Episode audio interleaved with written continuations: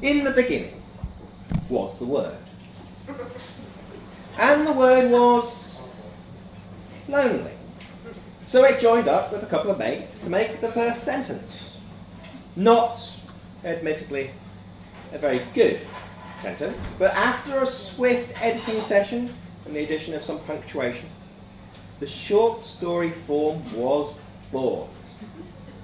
Culminating seven years ago with the foundation of Liars League. So tonight we celebrate beginnings and endings and celebrations of beginnings, also known as birthdays. We have five fabulous stories for you, each with a beginning and an ending, and most of them lots of words sandwiched roughly in the middle. Talking of middles, ours will be after the first three stories, when we'll have an interval so that you can begin your drinks and prepare for the infamous Liars League book quiz. Which, if anything, is getting more and more infamous. And if last month is anything to go by, may well be the end of me. And now, please, a moment's silence as you fiddle with your mobile phones, turning them off. Because this is not the end. It is not even the beginning of the end. But it is perhaps the end of the beginning. Shall we proceed? Our first story tonight will be The Rat Pie Man by Stephanie Brown, will be read by Tony Bell. Stephanie is a Londoner. She's taking forever to write a novel. Her only previous publications have been three tiny tales on Tube Flash.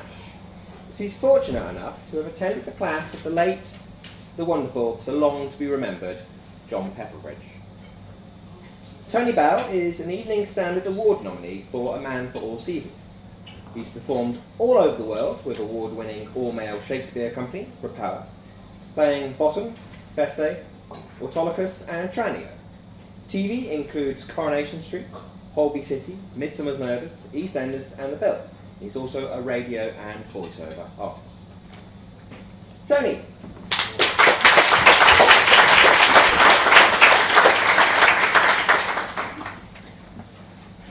The Rat Pie Man by Stephanie Brown. The beginning. The rat pie man adjusts the brim of his hat and slips down Cecil Court almost invisible. Darkness has fallen on outer London, but the lights in the centre are never extinguished. The theatre crowds have gone home. The homeless lay out their cardboard mattresses in doorways, pull up damp sleeping bags, turn restlessly on their stony beds. In the bowels of the earth, a few trains still rumble. Rodents squeak. It is Valentine's Eve. He has found a bunch of battered chrysanthemums accidentally left behind on the Victoria line by a drunken commuter returning too late to his girlfriend in Walthamstow. He presents the bouquet to the maiden with a flourish. She gravely accepts. The Celestial Environmental Health Officer is enraged. He would have brought her only the best lilies from Kew, roses from Regent's Park, but it's against park regulations to pick them. He brandishes his sword, signalling the start of another episode of their eternal struggle. The very beginning. No one's sure how it first began. There is a theory that the Celestial Environmental Health Officer was generated by a big bang, possibly caused by a fusion of volatile cleaning products stored under some heavenly sink. You think there's no washing up in heaven? I tell you, even angels are partial to a nice cup of tea. Others say that the rat pie man came first, that he crawled out of London's primeval slime in the days when the Stegosaurus wallowed near Chelsea Reach this theory claims that the celestial EHO arrived later, just as light had to be created to combat dark. Who came first doesn't really matter. The fact is that the weary stars have been gazing down on their ancient struggle ever since London began. The rat pie man snatches the suckling baby rats from their mother's nipples down in the seething caverns beneath Leicester Square underground station. Locally sourced, he likes to say.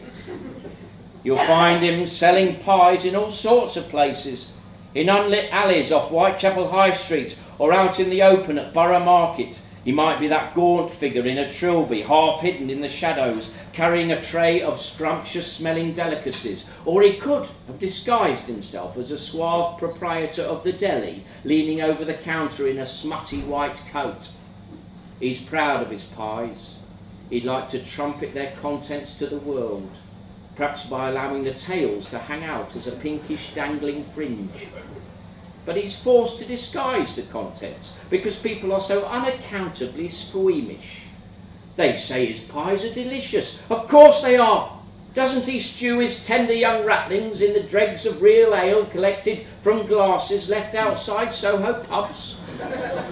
but he knows that if he listed the contents, his customers would spurn them. He believes in using things up making something tasty out of what's available, especially proteinaceous things like rats, cockroaches, and pigeons. Londoners are always being seduced by foreign foods. Not content to get E. coli from good old fashioned pies, so he's forced to give his reluctant blessing and assistance to many other types of takeaway. You want to know the main ingredient of your burger? Or the origin of those little meaty scraps in your chow mein? Ask the rat pie man how he disposes of his surplus stock. That doner kebab, what exactly was it before it was spitted? Is anyone missing a tomcat? Did you know that tougher, more mature rats make excellent biltong? He gives his support to cut price chicken shops, the kind whose patron saint is depicted as a neon lit colonel from the deep south curry houses where just about anything can be swamped in an all purpose spicy sauce, fish and chip shops where the fryer is filled with old and insufficiently heated fat. He likes the rich possibilities of randomness, the careless cockroaches that dive into the pizza dough, the accidentally deep fried mice. Germs should be given a chance. After a few pints on a Friday night, he gets all nostalgic about the good old days when cholera was king. Just as the rat pie man prides himself on being sinister, so his arch enemy, the celestial environmental health officer, the one who pursues him through time and space, is righteousness personified. Once you know who he is, you see him everywhere. It is he who wields the sword of truth for the Daily Express.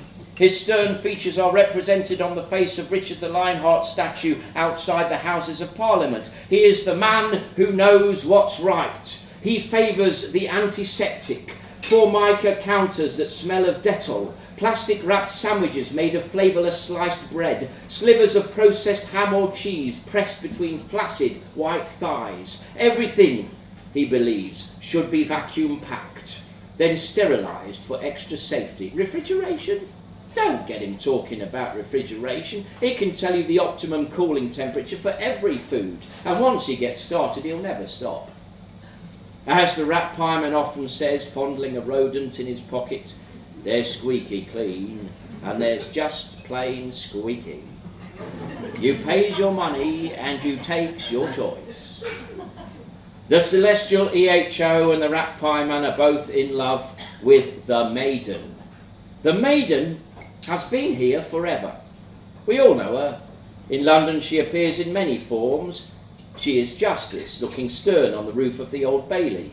In feeling mode, she manifests herself as one of the sinuous nymphs who mourn Sir Arthur Sullivan in the Embankment Gardens. Militant, she's Britannia, rousing the troops every year on the last night of the proms. Sometimes she appears bare breasted, hair flowing on the front of the Art Nouveau building.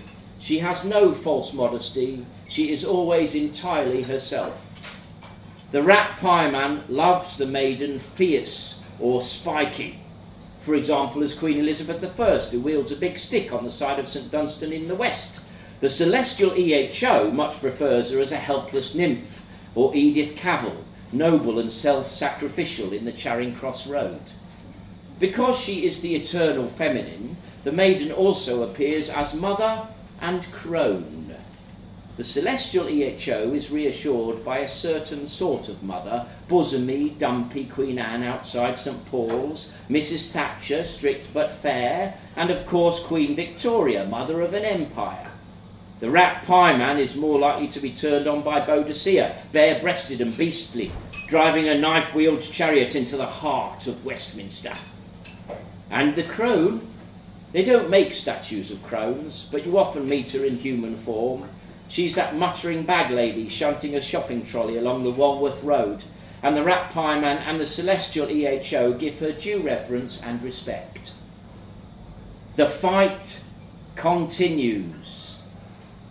The rat pie man laughs and swirls his enormous bottle green cloak, mottled with a thousand years of sinister London stains and patches, like the rottenest of Thames wharfs. The celestial EHO is sharpening his sword on the spinning millennium wheel. Close to the stars above Old Bailey, the maiden watches as battle commences. They duel along the embankment, leaping from the tops of lorries to the roof of Fishmonger's Hall. The rat pie man swings like a bat from Hungerford footbridge. The celestial EHO hacks at the steel hawsers, badly notching his sword. Scholars have noted that their fights seem to gravitate towards circular venues. In the past, they had often battled in the Roman Forum, now 20 feet beneath the city. In the 17th century, they span around the monument, slashing and cackling at one another, ignored by Christopher Wren and Robert Hooke, who sat in the basement carrying out scientific experiments using the monument as a giant telescope. They've chased each other round the dome of St Paul's a thousand times, disturbing sleepy pigeons and amusing the contemplative moon. All those hair's breadth scapes and desperate slips, the last minute clutchings of leaded gutters, the grabbing at angels' wings. They like the globe too, the new globe, the old globe. Uh, Shakespeare once nearly wrote a play about them. Tonight, it's the BFI IMAX that hosts their struggle the film is frozen into immobility.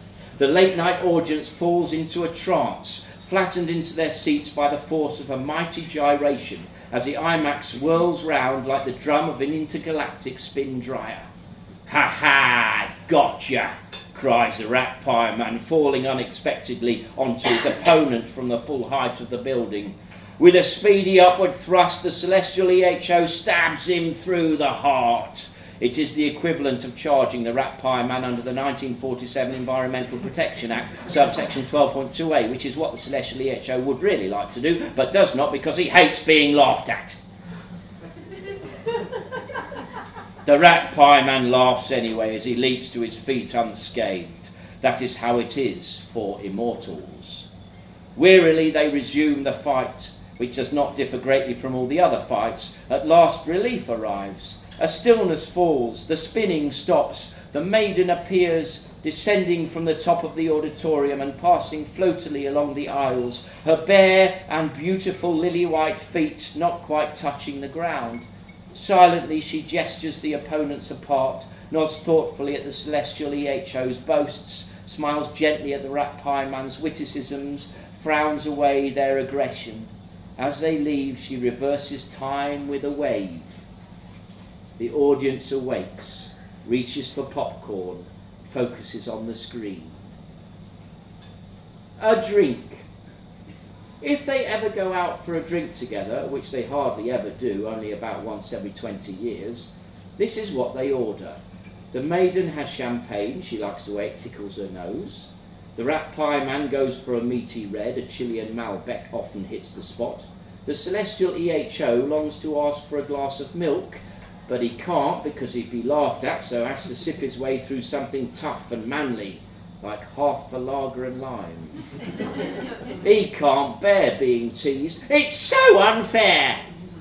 They just treat him like he's their kid brother or something. The end. Who knows when it will end? Probably when London ends. When the seas rise and the waters take us and the tip of the shard becomes a temporary lighthouse for lost sailors.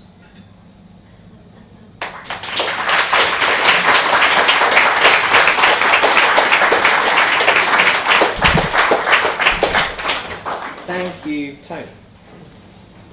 Our second story of the evening will be The Job by Maggie Veness, be read by Silas Hawkins. Maggie has a nursing and welfare background and lives on the sunny coast of New South Wales. She began writing short fiction in 2007 and became smitten.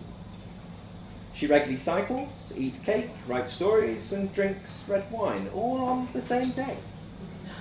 Her work has been published in seven countries. Silas is continuing the family voiceover tradition. He is the son of Peter Dalek Hawkins and Rosemary Emergency Ward 10 Miller. Favourite voice credits include Somerton Mill, Latin Music USA, and podcasts for the Register, and more clips can be found on his website. Silas.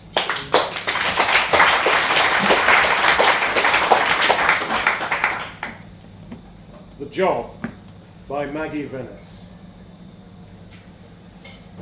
I arrive home one afternoon to find my 80 year old father using a spatula to scrape the green velveteen paper off one of the walls in the lounge. I can hardly believe my eyes. He's just spent the entire winter grieving for mum, barely eating or speaking cocooned inside bedding that had come to smell like a tired old creek. Not sure if my presence has registered, I kick off my tan espadrilles and watch, fascinated, as he works the spatula in tiny, measured strokes. Mum had fought him for 50 odd years to keep this god awful wallpaper the exertion has him puffing. His flaccid tongue is dangling over his lip like a thirsty old dog's. How's it going, Dad? I ask. Yeah, not bad. It might take a while to finish the job, though. Oh, you know, son, no woman's ever going to move in here with you while this rubbish is stuck on the blooming walls. Do you reckon? I'm not sure I'm, I'm looking for someone else just yet, but I'll definitely keep that in mind.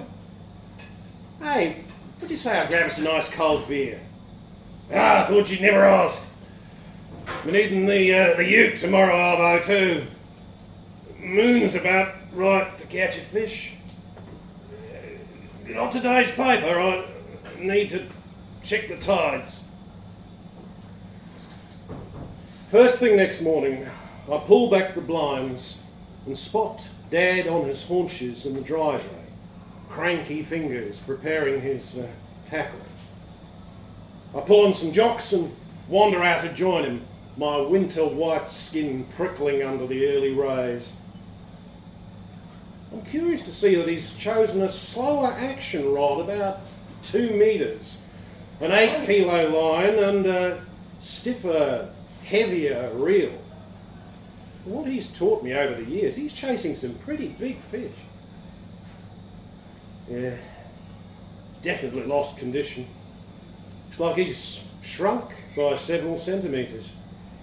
Yet here he is after months, holed up in bed, suddenly back wearing his signature floppy rimmed grey fishing hat and blue check flannel shirt. Though the past six months had never happened. While I'm torn about uh, whether I should be trying to discourage him, the minute he asks, I throw on some clothes and ride the old Kawasaki to the local fish and tackle store to grab him a bag of live worms. By the time I get back, Dad's got all his gear loaded into the back of the ute and he's recovering in one of the faded canvas deck chairs on the veranda. Once again, struck by how frail he looks. It's been a while since we fished together, Dad. What about some uh, company down the beach later on? Nope, Oh. Well, uh, how about you just let me drive you and I'll, I'll give you. Don't need babysitting. Yeah. Maybe he meant a few words, but when he crosses his arms and shuts his eyes, I know better than to insist. I've come to realise that it's the tiny things, the, the slow tap of his index finger, the hint of a nod, the knowing look that follows you way after you've left the room, that make him who he is. Inconspicuous, yet formidable. It's mid afternoon when Dad hoists himself into the driver's seat, his eyes barely clearing the steering wheel. I take no refuge in the knowledge that uh, while he hasn't bothered packing any food, he has grabbed a bottle of black label Johnnie Walker that he's been hanging on to for the last year or two. I sidle up to the open passenger side window just as he turns the key. So, what's with the whiskey? Now, uh, Wendell, blow up later. Warm the old bones. Uh, uh, don't be worrying about me, you I watch him set off down the road. And after the ute disappears, I head straight inside and call Frank, my younger brother. Frank lives an hour up the coast and his second wife, Penny, live in a renovated bungalow. After sharing my concerns, Frank says that uh, when a si- retired fisherman suddenly hankers to go fishing again, it's a positive sign. Tells me I'm overreacting. After we decide that Team Dad will assemble for a barbecue at the foreshores this Sunday at noon, we hang up. Meantime, of course, it's newly divorced me who'll continue to keep a close eye on him. Who needs a social life, right? Couple of hours later, I'm standing at the open kitchen window, imagining Dad's spindly legs straining to hold him upright against a freshening easterly wind. I ponder his abrupt recuperation. Find myself combing back over today's conversations. Nothing about the previous 24 hours is sitting right with me.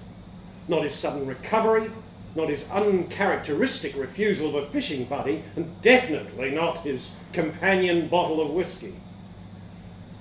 And the more I think about it, the more I begin to believe that I'd caught a hint of bluff in his voice. Outside, the easterly carries the squawk of seagulls, and I watch as it lifts the sheet of tin covering the old compost bin. While the inconsistencies collect in my gut like metal filings to a magnet, a strong gust sends Dad's fishing hat tumbling across the driveway, and a cold sweat sweeps across my body.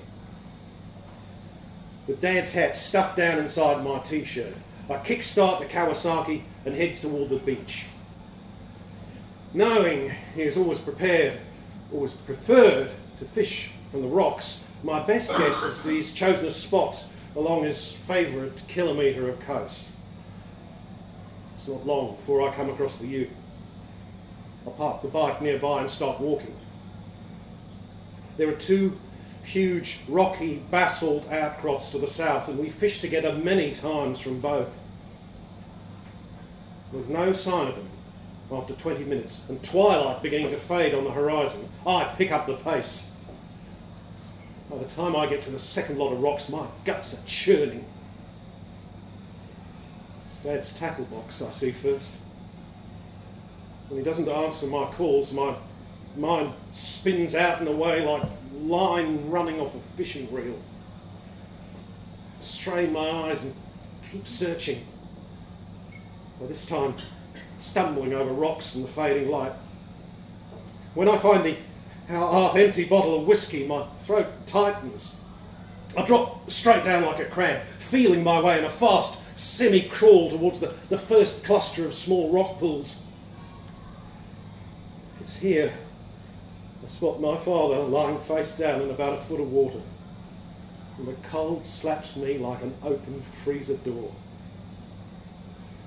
I haul him out, sit down, cradle the soggy bag of bones. My arms, my father feels as small as a ten year old. He stares up at me, his eyes wide and glazed, his mouth emptying of seawater, like one of his precious catch. Suddenly I'm howling into the salt laced wind. Eventually, I retrieve Dad's hat from inside my t shirt, pull it down onto his head, and carry him back. It's two hours before I've finished with the cops, and when I eventually arrive home, I can't seem to stop shivering. I, know it's high time I told my brother, but well, this isn't the kind of news you deliver by phone. Numb, I prop myself up beneath the steaming hot shower. Twenty minutes later, I'm heading up the highway in the ute. I arrive at Frank and Penny's just after 11. The second they see me standing on the doorstep, struggling to speak, they know Dad's gone.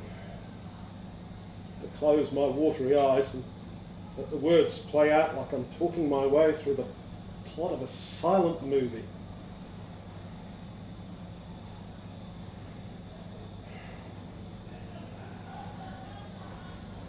Back home, in the early hours, I find myself standing in the centre of the lounge room, swigging straight from the dusty bottle of Mum's Xmas cake sherry.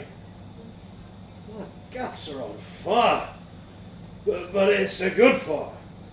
And as the room begins to tilt, I, I feel time turn back hours, days, years. I sense my father's presence within this house. Minimal, yet powerful. A life preserved in echoes. And I raise the bottle, and I smile, and I say aloud, Here's to you, Dad, the man who believed ugly wallpaper was bad for your love life. After I've been glued to the floor for God knows how long, it turns out it's the ideal time to pick up the spatula, lift it, and finish the job.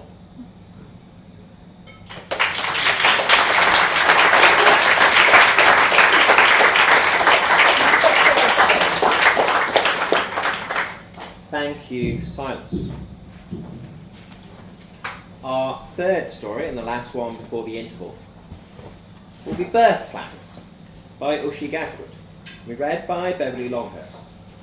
Well, she was born in East London and lives there. Her story, Pink Lemonade, was published in Bristol Short Story Prize Anthology in 2013. The Clinic is forthcoming in issue 12 of Structo, other work is online at Litro, and she's also a guest blogger for Dyslexia. Beverly trained at Webber Douglas. She has worked in a range of theatre, including All My Sons, Remembrance of Things Past, and Mourning Becomes Electra. Way Upstream, Shadow Language, and she's also worked in TV, including BBC sketch show Little Miss Jocelyn and film. She's the narrator for the RNID. Beverly.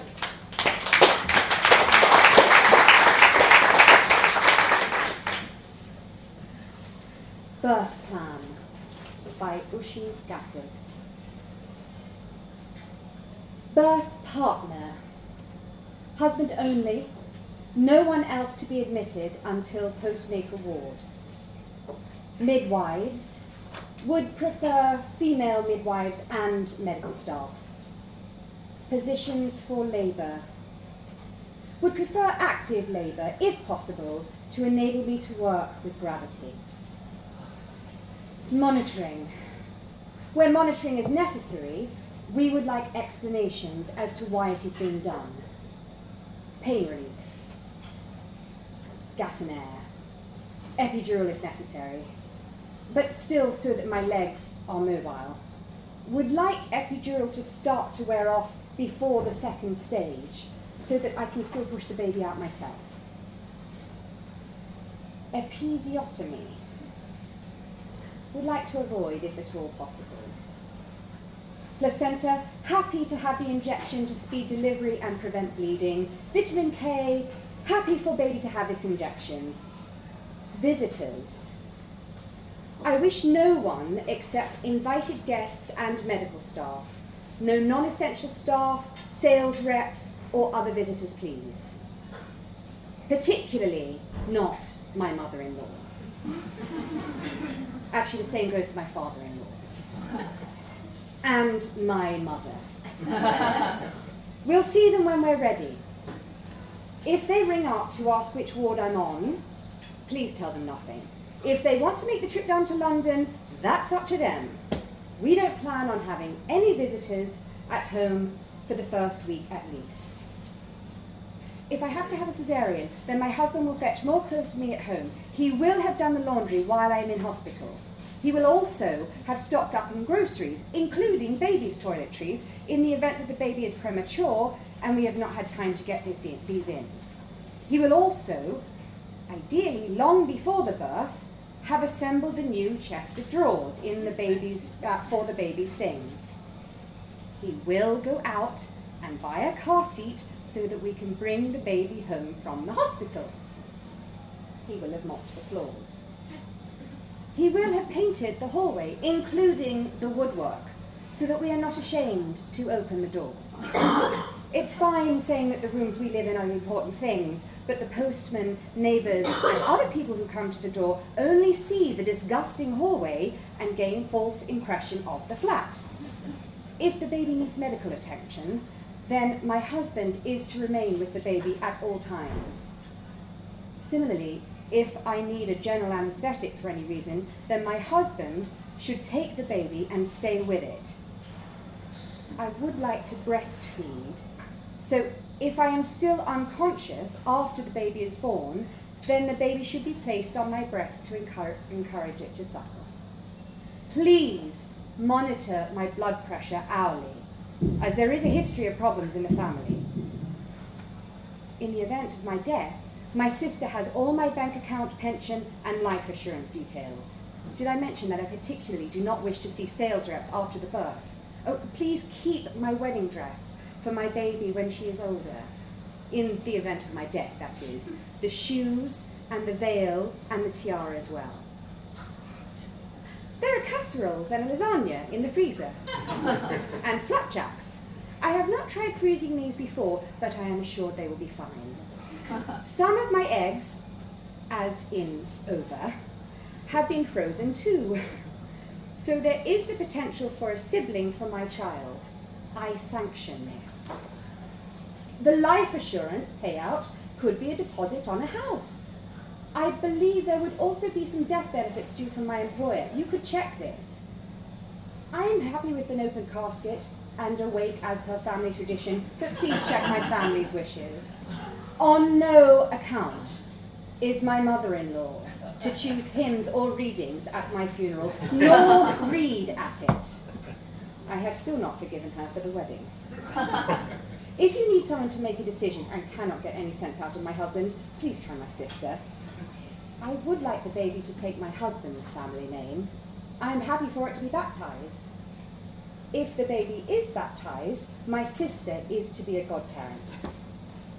I think I would like it to have a name from our list, but see what it looks like when it's born. the baby is to be placed on its back to sleep.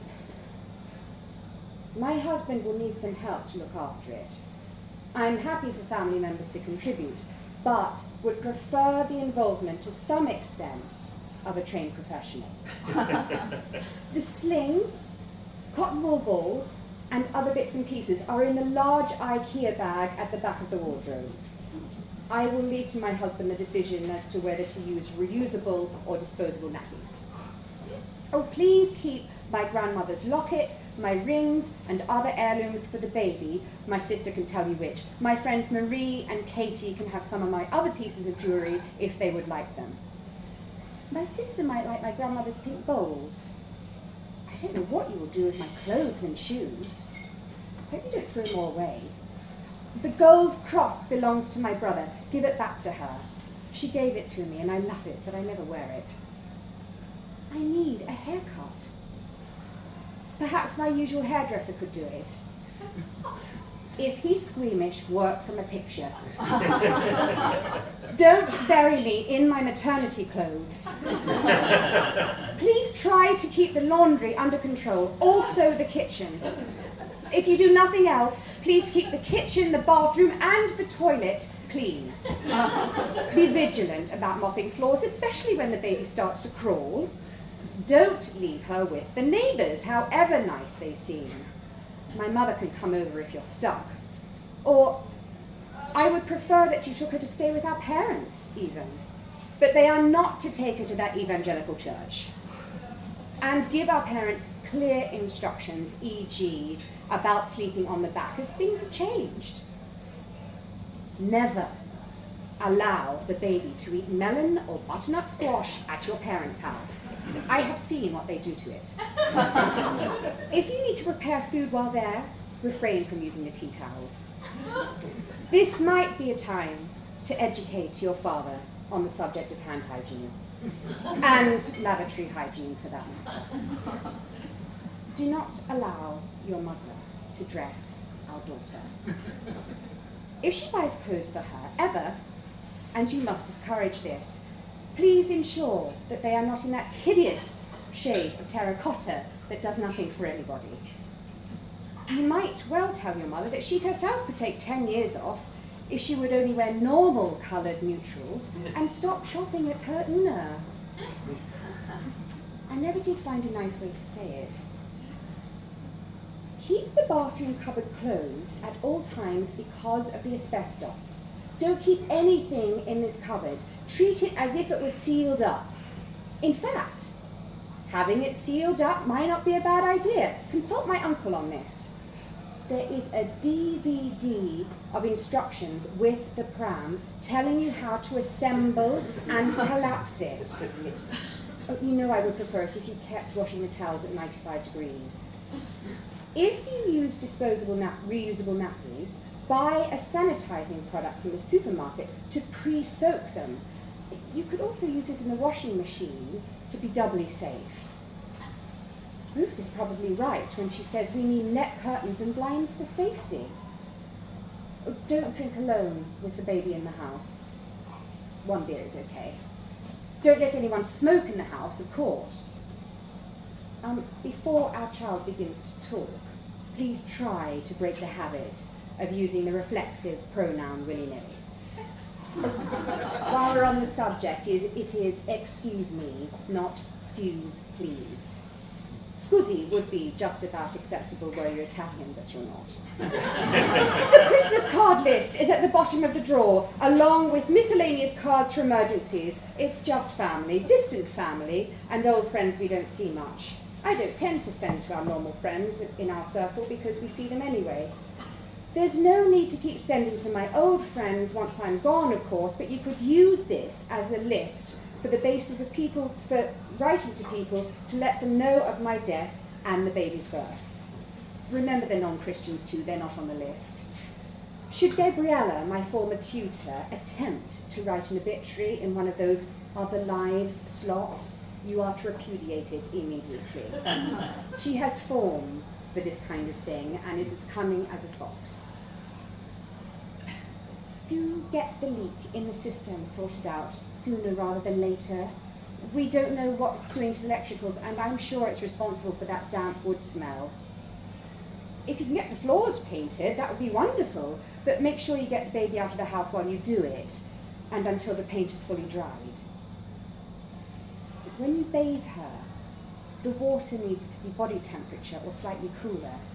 You could buy a thermometer if it's easier. You know I don't believe in an afterlife, I just believe that the world goes on after me. So I don't believe I'll be watching you, but I want you to be happy. Take her to see the flowers in the park and in the market. People will always ask you about me, especially as the baby grows up and you collect her from nursery or from school. The baby will ask me about me too once she realizes. I wonder how long it takes a child to be conscious of a missing parent. The two of you will have a wonderful relationship. You'll have to get my mother or Katie to help you with things like clothes. If anything happens the baby, you must love it just as much. I don't believe in an afterlife, but I believe that we will all be asleep one day. We won't be conscious of being together, but we will be. Sunday morning, I can see the two of you walking along Columbia Road past the hospice to the flower market. You're wearing a pink coat with flowers on the pockets. Store holders pick you up to get a better look. I wonder who you'll be,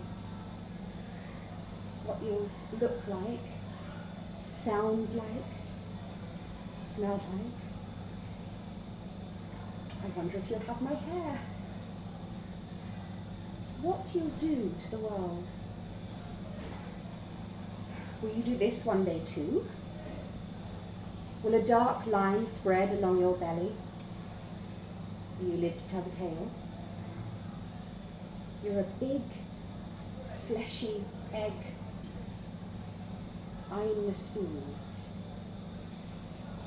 carrying you carefully to the end of the race.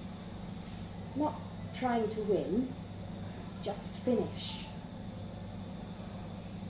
Don't break. Don't break.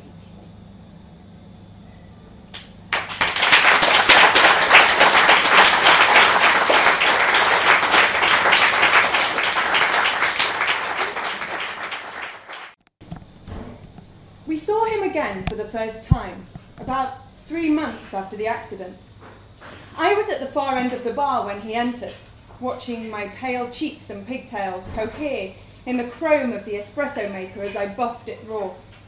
I heard the door open way up front, shooing in a burst of traffic noise, and I wouldn't have bothered to turn had not Lewis, standing there in anticipation of the day's first customer, failed to deliver the jaunty, rather servile greeting he'd invented for us all to use, which had long since evolved into communal reflex.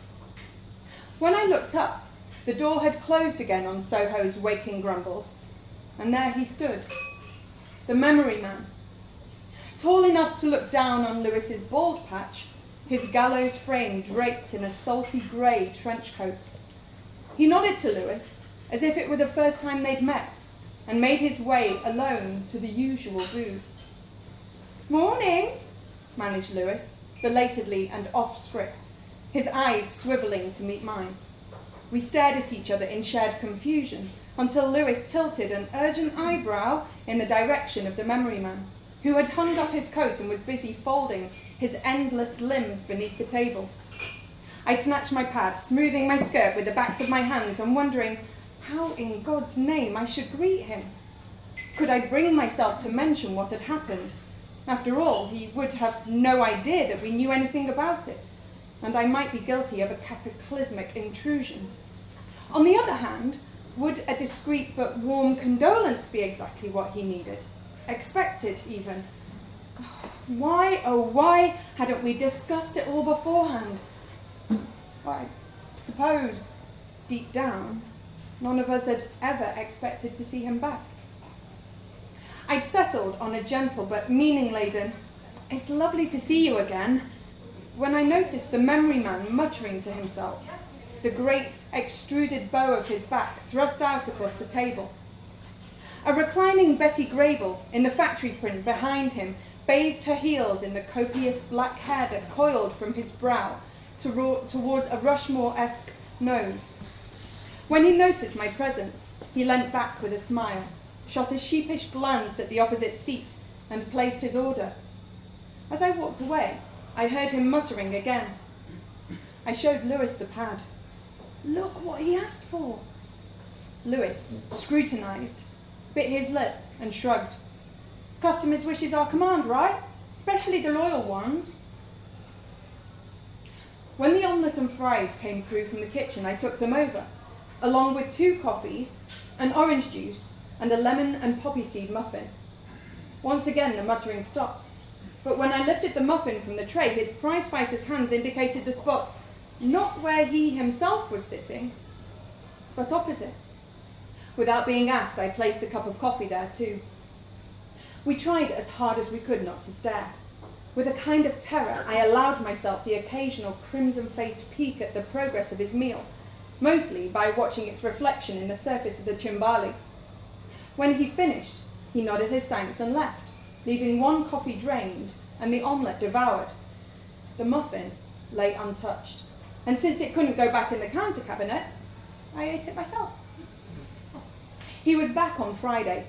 Tuesday and Friday had been their days, and I saw now that he spent as much time in silence as he did muttering, and that during those periods his eyes, large and doleful like the rest of him, stayed fixed on the opposite seat.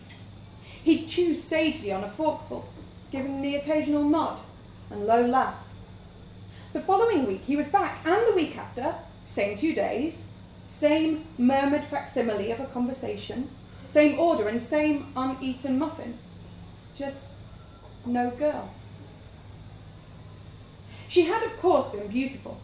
Subtle features and chestnut hair tied back, clothed in smooth pastel shades like something from a Nordic catalogue. She and the memory man, although we didn't call him that at first, had started meeting at Old Compton's diner a year or so earlier, theirs being one of the first orders I took. Even back then, they were hard not to look at. His drooping potency and earnest communica- communion with her serene, intelligent gaze. Sexy enough to be writers, we thought, or chess prodigies, or some near extinct breed of revolutionary philosopher. It was Lewis who first saw the posters, springing up in the West End, promoting a brand new act at a trendy fringe venue. You will not believe what he does for a living, he grinned, brandishing a flyer, and there was no mistaking the face. The Christian name was Alexis, the surname something none of us tried to pronounce for fear of sounding stupid. And he was, said the poster, a memory artist. We had conflicting ideas of what this might mean. For me, he was a sexed up heir to Mr. Memory from the Hitchcock film, a man who'd absorbed and could instantly recall every speck of human knowledge, his brain a handy repository for stolen formulae. Hannay tests him on the distance between random Canadian cities. Winnipeg was one, I can't remember the other. None of us went to see his act. Whether we were party to a love in its infancy, or to a longer affair approaching some breathless zenith, was hard to say. But it was clearly love, on an upward curve, played out twice weekly in spelled up binding, near identical instalments. If the diner wasn't busy, I or one of the others could sometimes be found with a blissed out smile, elbows on the bar, staring off into space, or even directly at the pair, while Lewis eyed us nervously. As a rule, he would be waiting when she arrived, although she was always first to leave with a kiss and a tapering touch of outstretched fingers. After a while, he too would pick up the bill and go, turning left outside the door. It was soon after his departure, one Friday, that Kimberly came stumbling back from some errand or other in floods of tears. She'd seen the accident on her way through Golden Square, or rather, heard the crash and seen Mrs. Memory, as we by then referred to her, in mid flight towards a shop front. Days later, once she calmed down, Kim described how the woman had seemed to lie still on the air for a moment, like an illusionist's assistant, and how she couldn't remember hearing anything as the glass caved in. We stood there that morning, listening to distant sirens, and I too began to cry. It felt as if we'd lost a sister rather than a customer. And all the time we were wondering did he know? The prospect of his ignorance seemed even more painful than her death, and Lewis hurried off, white faced, to Golden Square to inform the police and paramedics they must track down Alexis something or other, the memory man. Old Compton's was a miserable place after that. Though only one was dead, we fully expected them both to be gone from our lives. Soon after the memory man started showing up again, I realised he'd done so exactly a year after they'd first appeared together. A year to the day. There was no way of checking for sure, but I knew. Waiting on him again, I also realised his mutterings were not mere mutterings, but one half of a conversation. An imaginary one, I thought at first, filled with uncanny reactions and gaps where her answers would have been. Within days, though, I, it became obvious that none of it was invented but instead remembered. I knew because I remembered some of it too, and was amazed at how much of their conversation I, hovering in attendance, had heard and retained, storing it all away to the point where occasionally, just occasionally, I could have filled those gaps in for her. Even from a distance, I might sometimes observe a sequence of gestures and asides I'd seen before, not approximated, but replicated cloned in their subtle entirety, unmistakable. There was never any sugaring or wistful distortion. What trifling disagreements they'd had were faithfully played out, keenly felt but always swiftly healed. He wasn't doing this, I quickly realized, in order to change any of it, but simply because he could. After he'd left, I would sink my teeth furtively into her untouched muffin trying to taste it exactly as she would have tasted it, swilling coffee with the crumbs to make each mouthful last. Next to him, of course, I was an amateur. For him, every fragment of every second they'd spent together was a living, breathing thing, preserved like reels of film and stacked in the infinite chambers of his mind to be replayed at will. Where I could, I helped. There was one date I remembered exactly November the 3rd. Back then, Lewis had taken to playing live sport on a small TV above the bar in a bid to create the right ambience, although most people objected to the razzmatazz so early in the morning. The day, that day, it had been baseball, an exhibition match in Japan between the touring Yankees and Hanshin Tigers. And when Hideki Matsui had cracked a home run against his fellow countryman, the memory man had whooped aloud, causing the girl to snort into her coffee. I spent hours, days tracking down a recording of the game, pressing play at exactly the right moment when the date came around again. Again he whooped. Again he turned and guffawed at where she would now be wiping up coffee spatters with her napkin. He didn't look at me, but on clearing up, I found he'd left a £20 tip. As the cycle neared its end again, the final Friday loomed, large and horrible. Whilst maintaining my attentiveness to him as best I could, I worried that some, something would show through my manner, and I ached to say something. The memory man, for his part, seemed unaffected, and in this I knew he had no choice. Each day he drooped his shoulders low over his steaming coffee like a priest at a temple flame, and at night I would dream of him, still there in the empty diner, consuming meal after meal with no one to clear away the remains cups and crockery piling up around him like mounds of scoured cockles. Only on that final Friday did he vary from the script. The weather wasn't quite as it had been a year before, the same blinding blue as Dallas 1963 and New York 9 11. But it was close enough. Back then they'd been happy right to the end. And yet now I looked on, helpless as both meals sat untouched and there was agony in his eyes, not laughter. I watched as he threw aside his lines and said things for the first time, The kinds of things we might all wish we'd said to a loved one before they were snatched from us. He couldn't, of course, reveal to her what lay in store a block away. And so, at the appointed time, his giant hands reached across and closed round phantom wrists. His eyes followed her up from the seat and across the floor, lingering for a second at the door to acknowledge her final wave. A last smile, and then he sat alone. Fifteen minutes later, the memory man laid a banknote on the table and got up. He stopped at the till where I was standing beside Lewis, my tears at a rolling boil, and he told us thank you, that he'd never forget our kindness. And then he left us, this time for good.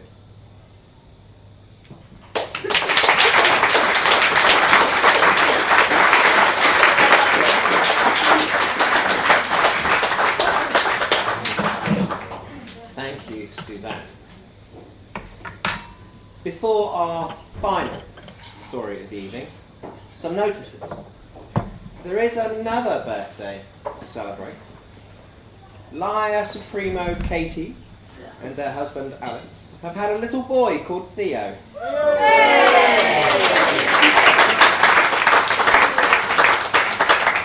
Who was born just after last month's slings and arrows. This now is how the Liars measure time and the passage of themes. Talking of which, we will once again rise like a phoenix on the 10th of June with Weird and Wonderful here at the Phoenix. Submissions are closed, but you might like to try your hand at July's Sons and Daughters. Details of this and all of the year's remaining themes, along with videos and recordings from previous events, are on the Liars website. And so, our final story this evening will be Elevator Pitch by Mike Clark and be read by Sarah Feathers. Mike Clark recently completed a creative writing MA and is currently putting the final touches to his first novel. His day job, it has quotes around it, currently involves working in the margins of the criminal justice system, a source of unparalleled inspiration for a crime writer. A shame then that he isn't one. Sarah Feathers trained at East 15. Theatre work includes All You Ever Needed, A Hard Day's Month, 26, Moll Flanders, The Winter's Tale. Film includes Coulda, Woulda, Shoulda, Feeling Lucky, and More Than Words. And TV includes The Real King Herod.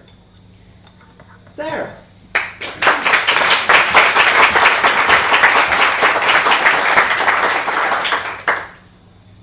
Elevator Pitch by Mike Clark. Prologue 2084. The Americans have wasted all the shale gas. President Cash allows mercenary conglomerate Fraculike to drill in geologically dodgy regions, like close to the Yellowstone caldera.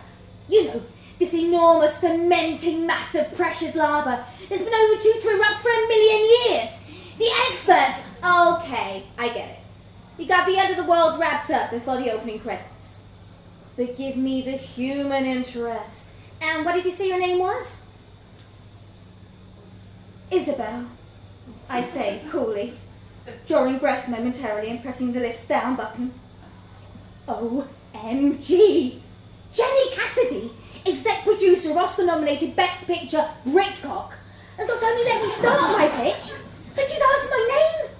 We're not even in the bloody elevator yet. So, Isabel, shoot, Jenny says. She's slim, suited, and obviously looks after herself. I'd normally have offered to carry her massive Gucci bag when her car pulled up outside the Citadel, but she tossed it over her shoulder like it was a little canvas tote. The apocalyptic eruption blots out the sun for 18 months, or long enough for civilization to die out anyway. Then the heroine surfaces. She's commander of a nuclear sub. A lift opens, and me and Jenny step inside. Despite my furious pressing of the door's close button, some bearded jerk jumps in with an iPhone wedged against his ear. I vaguely recognize him as the marketing guy who cheated on one of the other interns with some burlesque trapeze artist. Jenny looks interested and the stack of script is almost dropped over the lift carpet. I'll be damned if this twat interrupts my big chance. For six months, I've made tea here at Citadel Film Finance just for opportunities like this.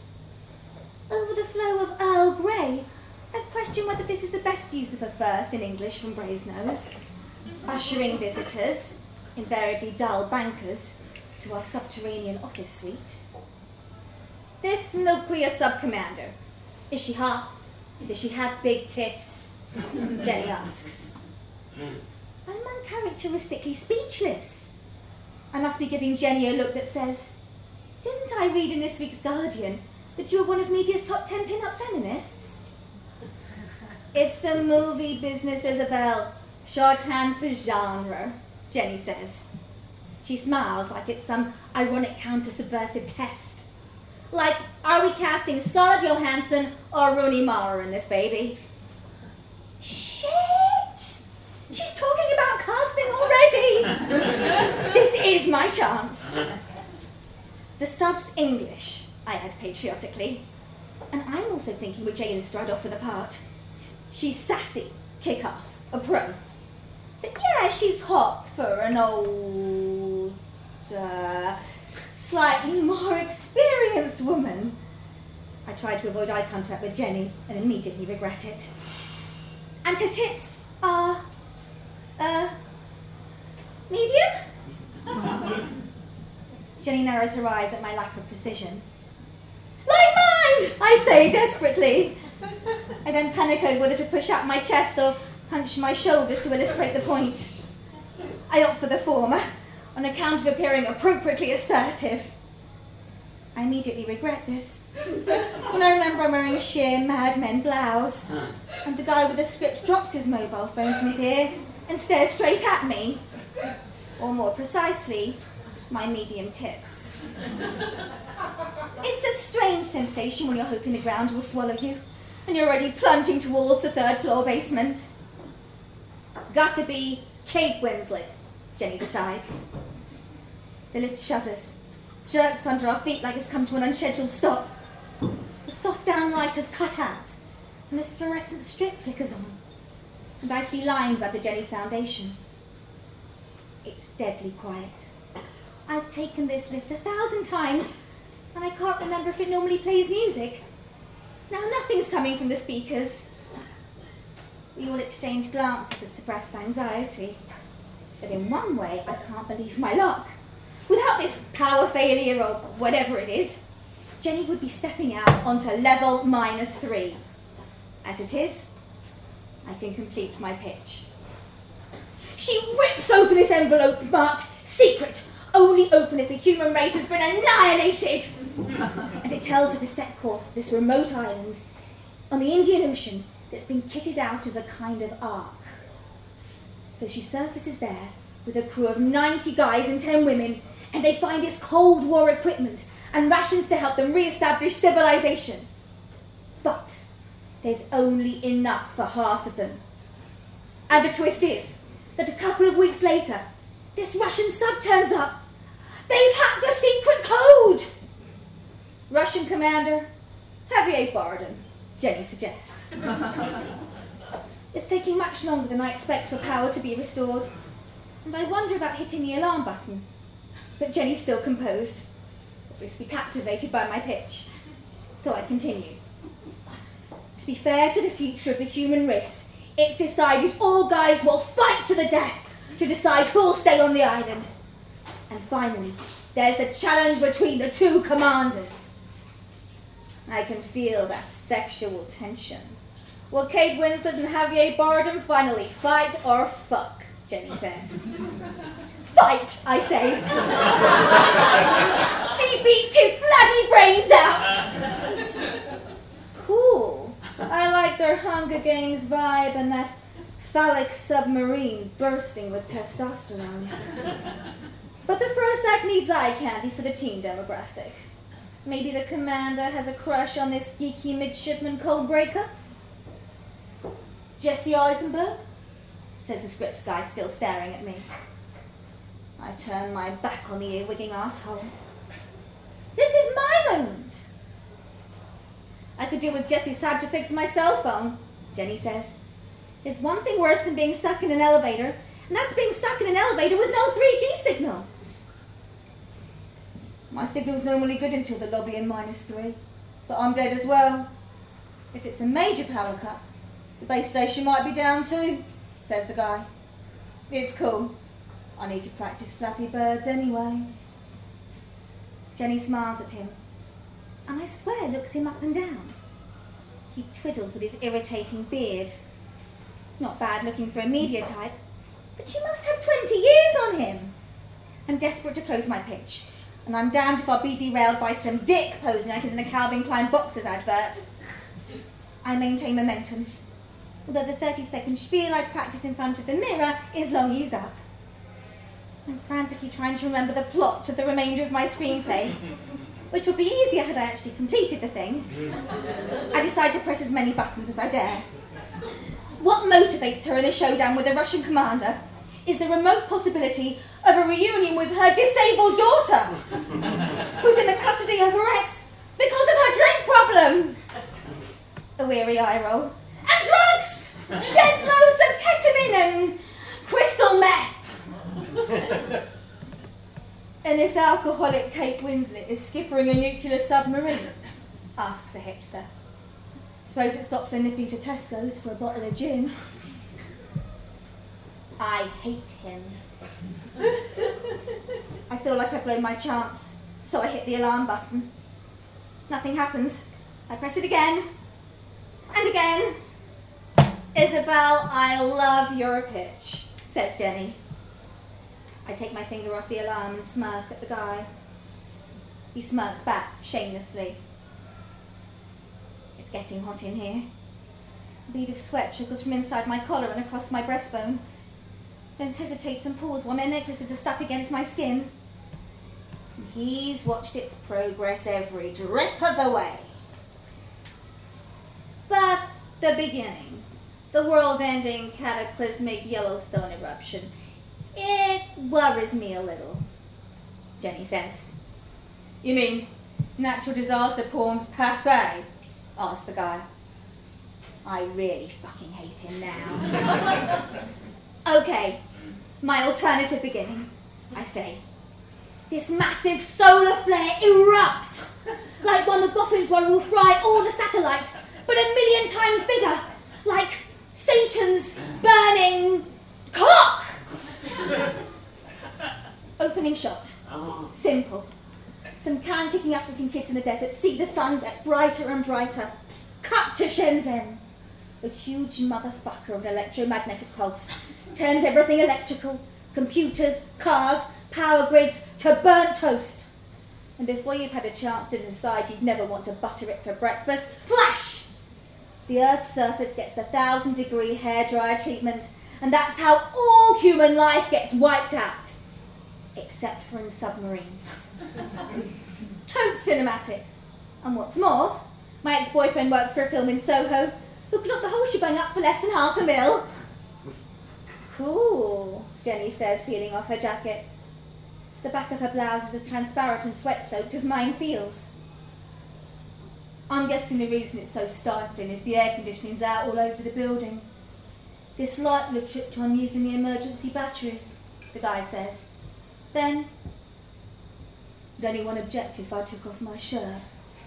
It's Alexander McQueen, and I don't want it marinated in brine for my meeting once we get out. No, go right ahead, Jenny says. Watch out. I might be forced to do the same if we're here much longer. She hits the alarm button too. How long have we been stuck? Enough for about 130 second elevator pitches for sure, I say. We're all silent. The guy is leaning against the wall, looking cool in both senses of the word, stripped to the waist in his jeans. I feel a jealous compulsion to do the same when I see Jenny's and my reflection in the mirror. Two immaculately dressed professional women, propped up and perspiring, and wondering how long we'll maintain our composure. I replay my pitch mentally and silently over and over again. Then Jenny asks, Your solar flare scenario, is it, you know, researched and scientifically credible? Could all the electricity grids and computers be instantly knocked out? Except those in submarines and underground lift shafts in old government buildings, the guy says. I think he meant it as a joke.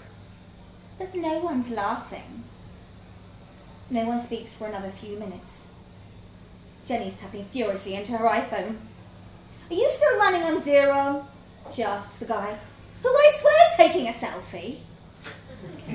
Not a question my girlfriends ask me, he replies. It must be half an hour now, and I'm creeping myself out. In the bowels of this basement, we've heard nothing to suggest that civilization is coming to help us. If indeed it's still out there. I'll email you my treatment, I say to Jenny, pulse pounding in my ears. She's slumped on the floor, jacketless, heels kicked off. My turn to pitch, says the guy. A guy's trapped in a lift with two hot women. There's a chance, distant but plausible, that outside there's been some disaster. And the question is, if they all think the worst, where's the harm if they follow their base instincts, whatever the eventual outcome? What should the guy do? He glances at Jenny, but he rests his hands on my waist. Shut the fuck up and wait for help! I say, pressing the alarm continuously. Oh, climb into the lift shaft like Daniel fucking Craig! James Bond gets rewarded appropriately for his bravery. He smirks. Jenny slips on her stilettos, stands, and starts to unbutton her blouse. She beckons the guy over to the doors against which she flattens herself and stretches out a sleek, muscular leg. He looms over her, unfastening his belt. Jenny gives me a knowing smile, but I look away. I do not want to be part of this, even if it is the end of the world. There's an almighty yell, and the lift shakes as the guy slams onto the deck. I see Jenny's knee raised high. I grab a couple of the bastard's thick bound scripts, whack him round the head twice, and he's out cold. Whether it's coincidence or that the action's restored some broken connections, the lights flicker on, tinny music starts up, the doors open with a ping, and Jenny presses her business card into my hand. That was a no holds barred audition, Isabel, says Jenny, stepping over the guy. But we'll offer that role to Jennifer Lawrence.